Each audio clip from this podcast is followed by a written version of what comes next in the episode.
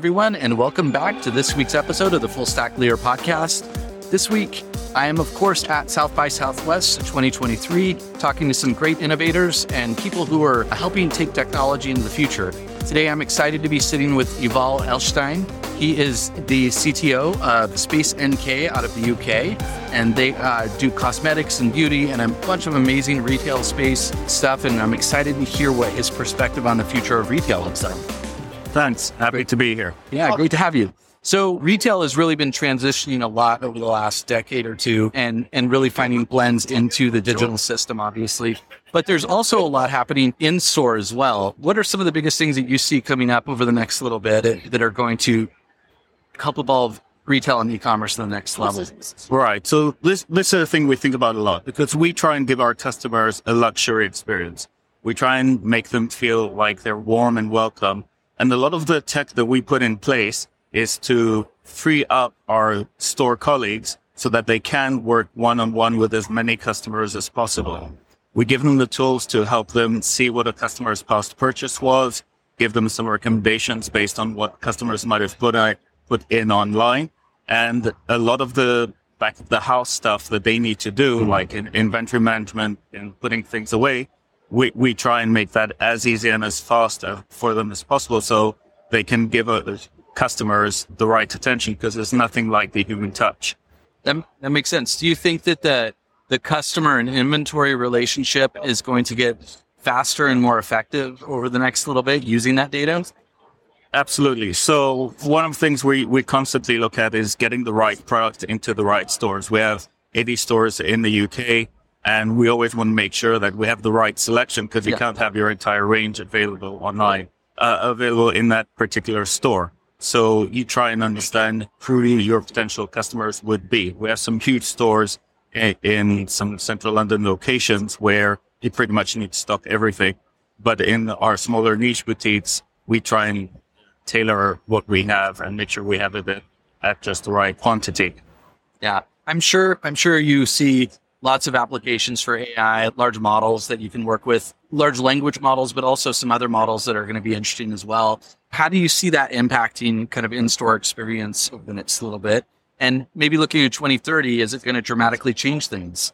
I think the whole store experience and the whole omni-channel experience is about to be revolutionized. Yeah. There's a lot of great ideas here at South by Southwest on what people are experimenting with how they use the app to supplement the customer's in-store experience. There's a lot of stuff there that we want to experiment with as well. So I'll break down your question into multiple categories. Yeah, yeah. Large language models, chat GPT. At a fundamental level, I think by the end of the year, there's not going to be any business that isn't using it in one way or another, whether formally or informally. Doesn't have to be OpenAI's uh, ChatGPT, but it will be a large language model of For some sure. sort yeah. to short circuit all the work that people just don't want to be doing or spending a lot of time on. However, the human element is never going to go away. It's always going to be a combination of the two. So if you ask me about the future in 2030, I think that's still going to be prevalent. We will have maybe a general AI that can do a significant amount of things for you, but it's, it's the collaboration with the humans that's always going to be critical. Where I think everything is going though is this idea of simulation. I think that we're getting closer and closer to the point where AI is good enough where you can ask, what if? What if we did this or what if we did that? And can you maximize and optimize what our store layout needs to be, what we need to do in terms of promotions across the board. So being able to run a variety of different scenarios based on your thoughts and getting those results quickly so you can effectively drive your business forward by understanding what the alternatives are and finding the best path. Today, it's a lot of gut instinct and, and creating very complex models. In the future, I believe that's going to become significantly easier. Yeah, that makes sense. Do you think that along with some of the, the challenges that you're trying to solve within the, the omni-channel environment, you're also looking at some innovations happening on the supply chain side? And by the time it reaches you, that it, there's better optimization all the way through? Absolutely. So one of our biggest challenges last year because of everything yeah. was getting getting our products in store, online, just having the product. We we have this metric of supply out of stock. which means we know there's going to be demand for it, but we just can't get it. And we look at supplier lead times, but there's been so many issues with supply chain last year that we've had to be, become very creative in, first of all, how do we plan for supplier shortages? One of the things we, we, we do to sort of encourage our suppliers to give their products is we give, for example, we, we sell a huge range of lipsticks. So we give you alternate brands that have the exact same shade as what you're looking for. You can't usually get that from the, the name of the product. For example, you know, crimson, it can be 15 different shades.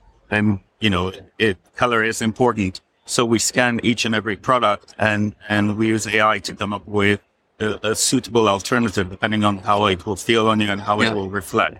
So that's one thing where we, we make it transparent to our brands that if you don't get your most desired products into our hands, we're going to tell our customers this is a, this is an equivalent. Yeah, and then, that make that makes a huge difference as well. Absolutely. Do you think do you think that IoT will become a bigger aspect of the shopping experience as well? Like that you will begin to start to see more smart devices throughout the store that people can interact with and engage with?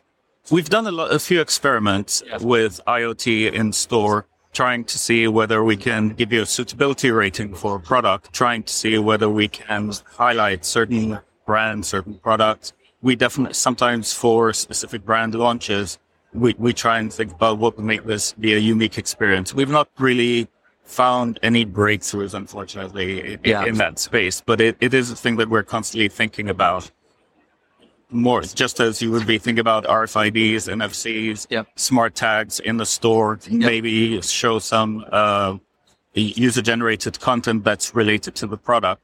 So when you're in the store, you can see, oh, this first specific influencer that I like, did a little video on it and linking them to that. Yeah. So there's a lot of things that we're thinking about, but there's no magic sizzle it just yet. Yeah. I've been I've been following some of the Amazon store development at like in-store experiences with you know using really kind of automated checkouts and things like that, and it's interesting to see how they're coming together into this kind of seamless buying experience that ties in with the online experience. Is that is that something that you think you'll really be pushing towards over the next little bit as well? Yes, we, we have experimented with a variety of, of experiences where the customer who just wants to come in and, and buy their stuff, they don't need advice, they don't need to work with a colleague. We are experimenting with a variety of ways of just letting them get the stuff that they want without necessarily going to the till, but just checking out online, even though they, they have the physical product in store. And with a variety of different experiences in that way what what we tend to find because we're we're more luxury products and customers come to our store, they want to experience the store. Yeah, that makes sense. So, so, our general view is if it if this takes you away from being in the moment in the store, from experiencing what you want to experience in the store, we we we don't do a lot of it. And a lot of the time what we found is our customers don't want to take out their phone while they're enjoying the experience that they have in the store. So We've done a few experiments there. Uh, we, we will continue to do it, but as long as it doesn't take away from the experience and enhances it, that's our approach. Amazing. Well, it's been awesome to get your insights on the future of retail and what's happening. And I know the show has tons and tons of ideas built into it, and I can't wait to see what you take away from it. Hopefully, we get a chance to catch up soon and, and talk a little bit more about engineering leadership itself. Thanks so much, Ryan. It's great to be here. Pleasure. Yeah, thank you so much.